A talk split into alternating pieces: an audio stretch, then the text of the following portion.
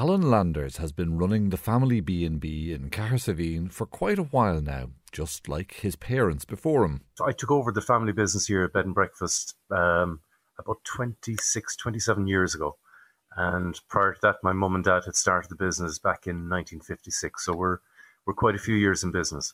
In that time, they've weathered the worst that the Troubles had to throw at the tourist industry recessions in the 70s, 80s, the crash, 9 11, Brexit, competition from Airbnb, and so on. But there was something else more harmful to his business than all of those. Oh, we'd have been, I suppose, down thirty percent, maybe up as far as forty percent at times. So yeah, it was quite it was quite a big number to be dropping back. What nearly put Alan out of business was Nama, or Nama's zombie hotels, which cut rates just to keep the doors open. Three star hotels with 30 euro a night rooms, while the bad bank figured out what it was going to do with them. It was a ho- hotel that were distressed. They were taken over by Nama. Um, management companies were put in running them. They were offering basically cheaper prices. They were competing with the B&B market price, um, which would have taken a lot of business from the B&Bs. Um, and yeah, we we to contend with that. Um, probably more so in the bigger towns where, where you would have had more competition. The Nama hotels then coming in offering much cheaper accommodation. Um, possibly would not have had the same level of services behind them because they were just running on a skeleton crew. So they were able to offer prices much cheaper and effectively cut undercut B and Bs the butterfly effect. A butterfly flaps its wings and causes a typhoon. It's about unintended consequences of one action on something else a long, long way away. In this case, the solution to the non-performing loans of hotel developers resulted in over 300 B&Bs closing their doors between 2011 and 2014. Alan Landers was lucky that he wasn't one of them but it was touch and go for a long time. We weathered it away, but our numbers drastically dropped down, no question about that. So 2011 to 2014, were you breaking even? Were you in the red, or were you making any profit at all? A little bit of a profit. Put it like this: the B&B is almost a labour of love. I've inherited from my parents. I can't let it go. Um, would I be better off working in a job uh, with a salary coming in? Yes, I would. This time, 10 years ago, NAMA was one of, if not the biggest property management agencies in the world. And it was working in one of the most rapidly shrunken economies in the world, too, which made NAMA like a giant tiptoeing through a glass ornament shop. No matter what way it turned, no matter what it did, just the mere fact of its existence was going to end up breaking a lot of things. What got broke? How did Nama change the places that we live in? Was there a better way to be a bad bank?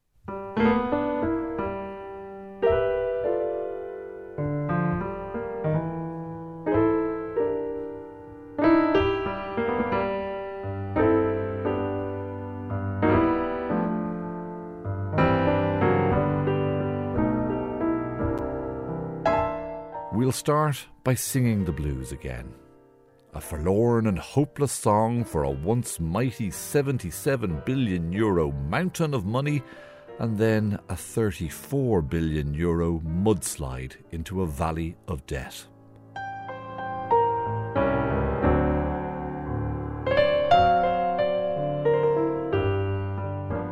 The taxpayer got stuck in the mud, bankers and developers climbed free and soared high again. But is that the whole story? Is the blues the right tune, the only mood music for our great national tragedy? We are getting a better fix on what happened to that pile of debt so that we might better fix what should happen to the next big pile of debt. And asking the big question about NAMA did we fixate on debt at the expense of shaping a better country.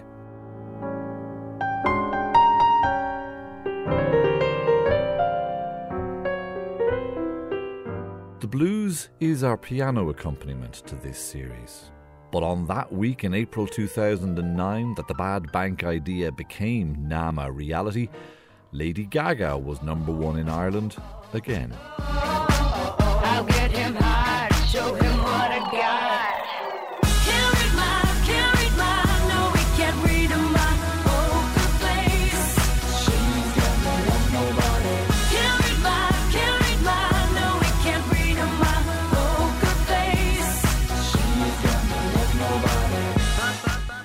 Was a pretty high stakes game of poker in itself. On one side of the table, you had developers who believed that what they held in their hands had been worth 77 billion euro and could be again once the market took off. In four years' time, it will be flying and buzzing, and we will have paid back everybody and we'll be laughing. Sitting on the other side of the table, a government in the form of NAMA lowballing what it would pay for the bank's toxic assets because they knew that each cent handed over carried with it the charge that developers and bankers were getting bailed out of a cock up of their own making. The first people to pay will be those speculators our developers our bankers who actually made the wrong call.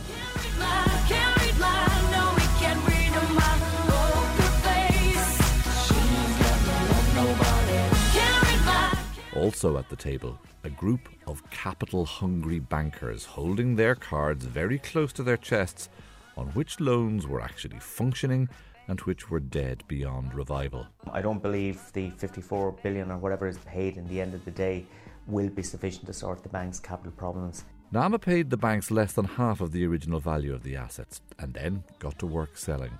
Fast forward 10 years, it has paid the taxpayer back and allowed the government a good headline or two. NAMA expects to yield a profit for the taxpayer.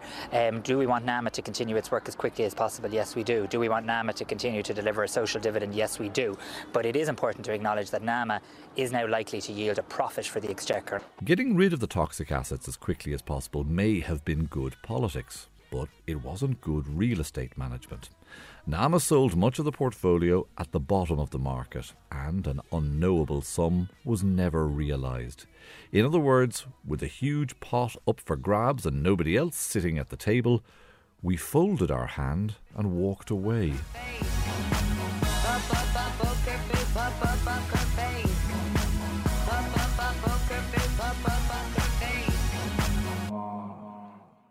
All that time, Nama was at the centre of the political culture wars. Figures on the right had a problem with it because it represented state interference in the organic logic of the free market.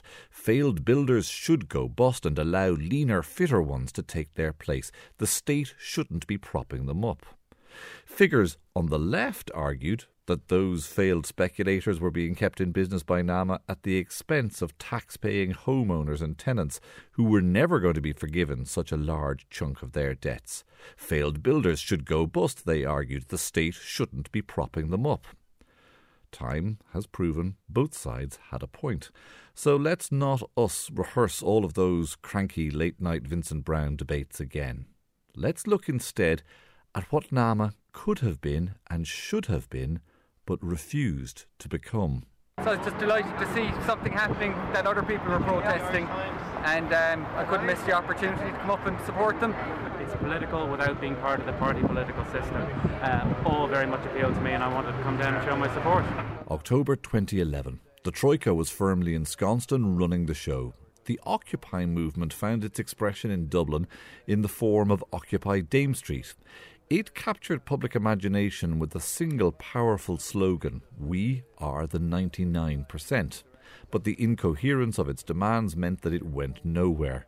From that idea, though, a more focused campaign was born. The NAMA buildings were being presented as uh, you know financial assets owned by this uh, somewhat obscure, complex uh, agency and and the point that we were making is that these really are public buildings in the sense that you know we we paid for them and they're owned and managed by what is in effect a, a public agency. Activist and campaigner Mick Byrne identified buildings that had been transferred to NAMA and were now sitting unoccupied as a more targeted place for the Occupy movement to turn its attentions to.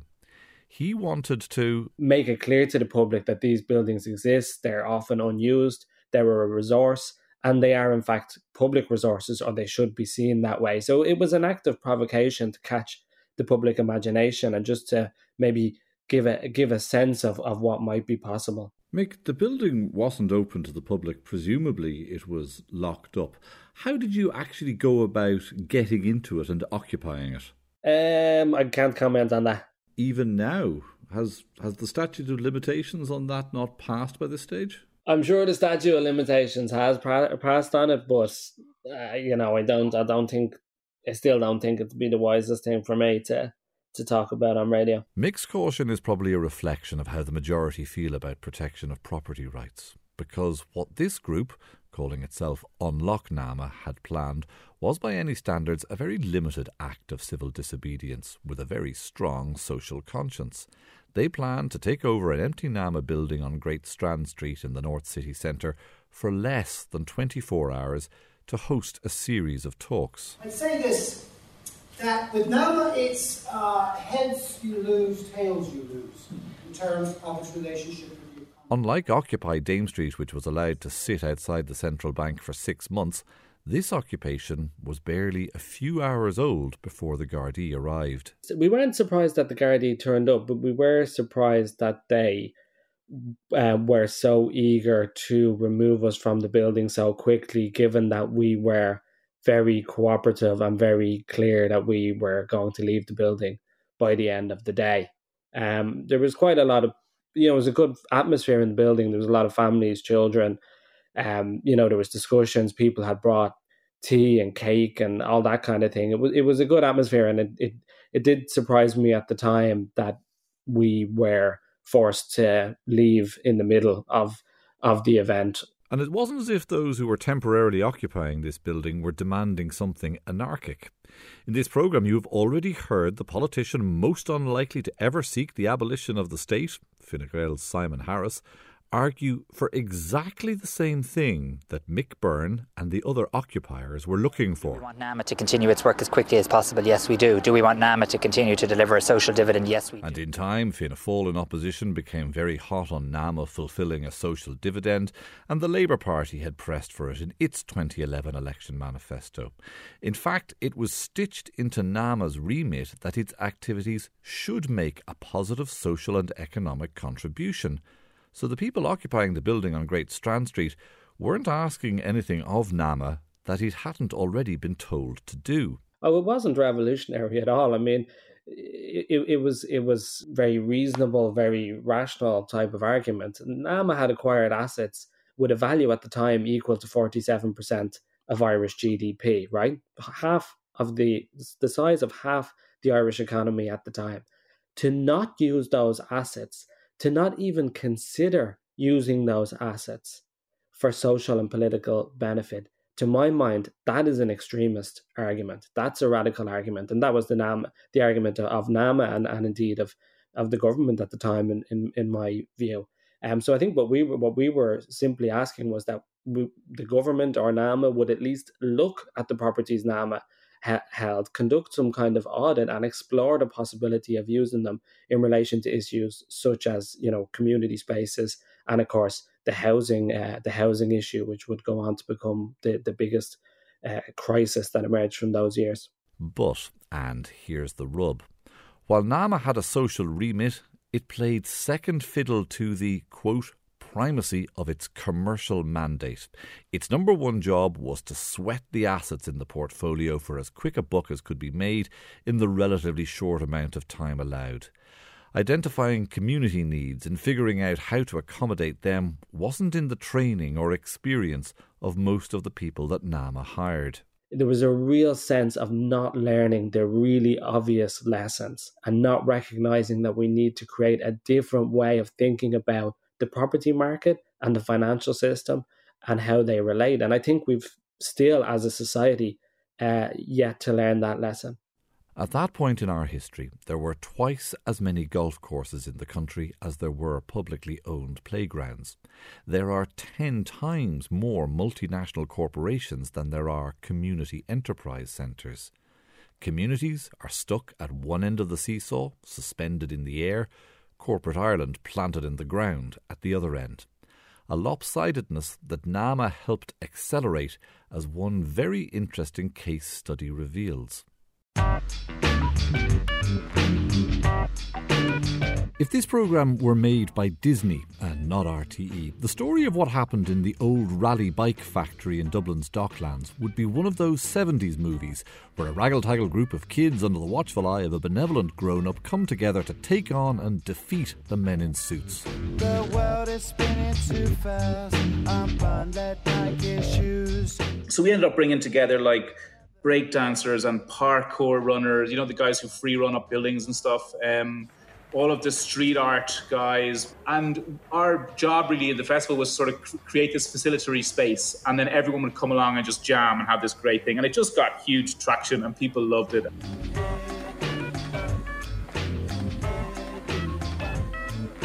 Dave Smith was the benevolent grown up in this movie, one of the organisers of a festival called Kings of Concrete. So we built a whole train carriage, and you'd walk in, there was this train carriage with a space rocket crashed in and smoke billowing out. And it was just this, like, to create this kind of surreal setting. But, you know, we all worked like relatively normal jobs from advertising to lawyers to whatever, accountants. And this was our kind of get out, you know, was our way to balance it.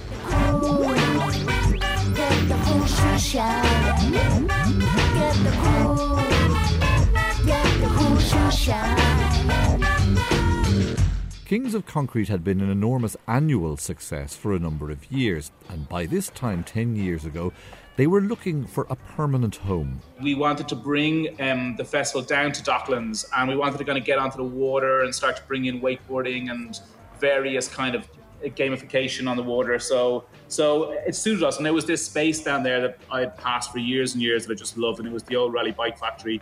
And because of the um, uh, recession at that time, it had been left derelict, and an opportunity arose to, to take this space what emerged was a creative and chaotic mix of artists, kids from the community, suits on their lunch breaks, and you could never quite put your finger on what it was going to do next, but it was always energetic and always fun. You know, so we, we started running like skill schools on the weekend because we had skate ramps, we had all the gear from the festival. So, and we had loads of people, like we had artists who wanted little studio spaces. So we created this kind of like a creative culture emerged, and we were like, right, let's like, um, let's let's like you know put on these open days once a month and, and everyone in the community can kind of come in and you know kids can learn to skate they can learn to like parkour we can get a, our video guys in and they could do like a like a filming class and i remember these two kids in particular who loved it and they were like they were two best buddies jamie and reese and they were from the, the flats on Pearse street and they I remember them coming in one Saturday to go to this video class, and then this girl like Sarah, a 28 year old Spanish Facebooker, came in and she was like, "Oh, I saw you got a video class on." We were like, "Yeah, yeah, yeah," and and it was the first moment for me where I was like, "Oh my god!" Like, like not only do we cast the net wide in terms of our activities, but we're actually putting on like like educational activities. You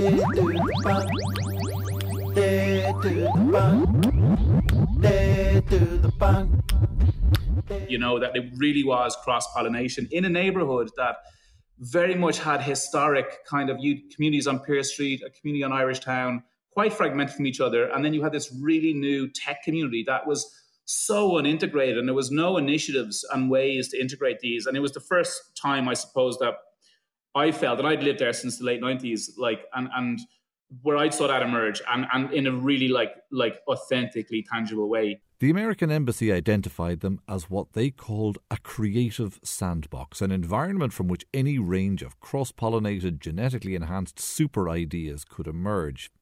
Dave didn't see himself as a squatter in an area that was just waiting for commercial development to pick up again. Neither did Dublin City Council. A few key individuals recognised the worth in what was being done in the old bike factory and backed them to the hilt.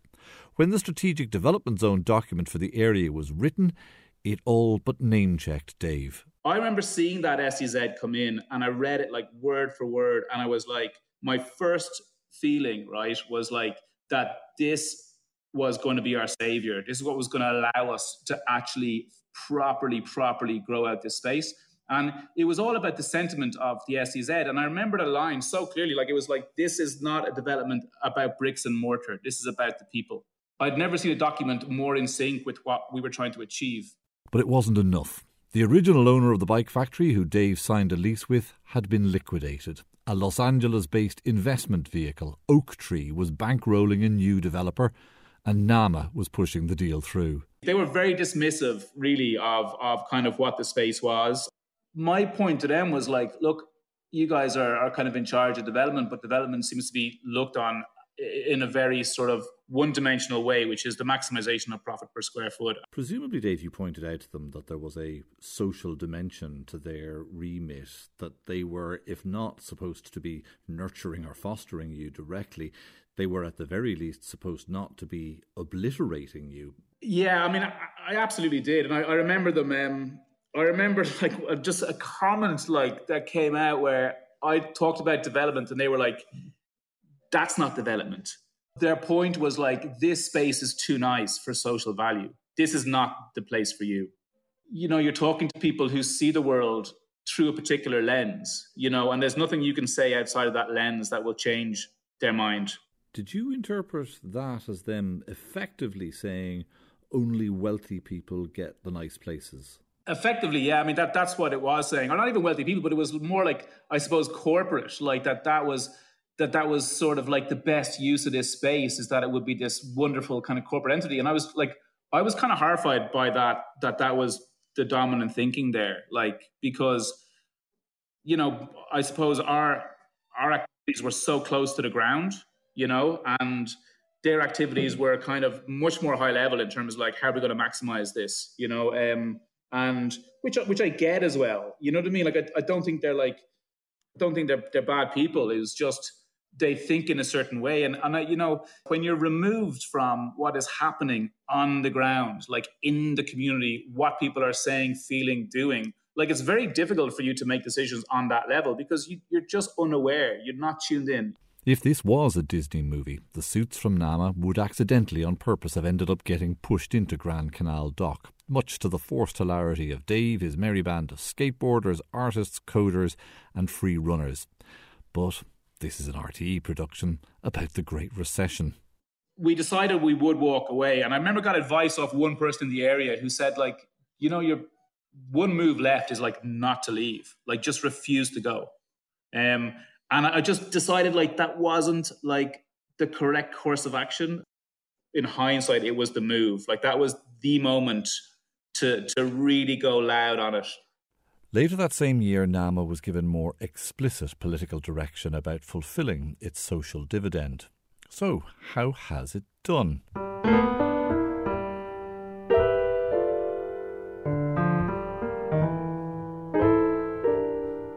Ten years ago, NAMA identified 70 sites in its portfolio that would be suitable for new schools. Ten years on, NAMA has transferred 22 sites to the Department of Education.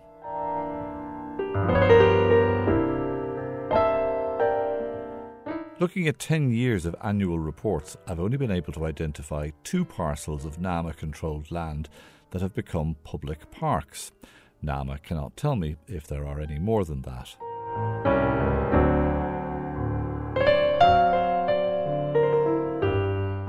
Early in its life, NAMA said that it had identified many potential primary healthcare facility sites, but NAMA is unable to tell me if any have actually been transferred to the HSE.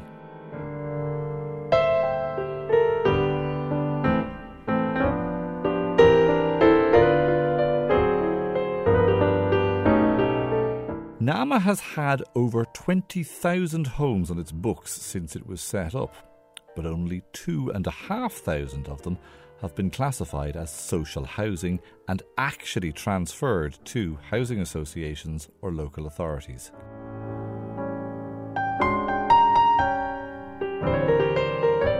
Two and a half thousand families housed out of a property portfolio once worth 77 billion euro. The 70,000 people still on the social housing waiting list.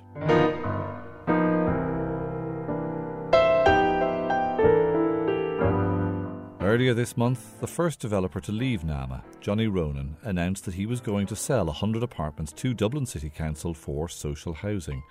The asking price is over 650,000 euro each. What is most kind of galling about it is that it's a missed opportunity because NAMA clung so tightly to a, a view that was extremely uh, narrowly focused on reviving the property market, selling distressed assets. And ironically, of course, that is the very logic that had produced the property and financial crisis in, in the first place.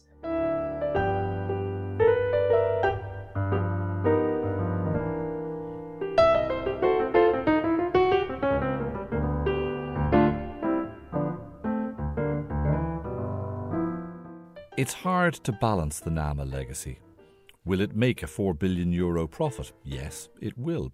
Or did it crystallise 40 billion worth of bank losses? Also, yes. Like I said, it's an ink blot test. You see what you want to see. Was it a life saving emergency stomach pumping for the banks and the economy? Yes, it was. Was it an acceleration of Ireland's transformation into a multinational corporate aircraft carrier off the coast of Europe? Yes, it was. Was it the mother of all winning lottery tickets binned in a clear out of the crap cluttering your wallet? Yes, it was that too.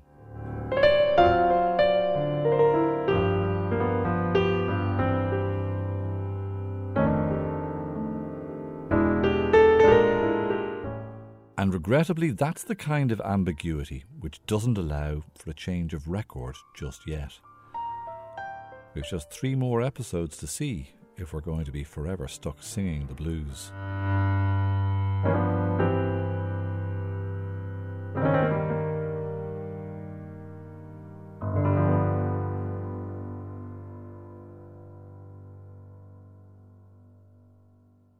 Boombus Broke is produced and presented by Philip Boucher Hayes at home in his living room, which I hope explains the occasionally less than optimum sound quality. Thanks for listening and stay safe.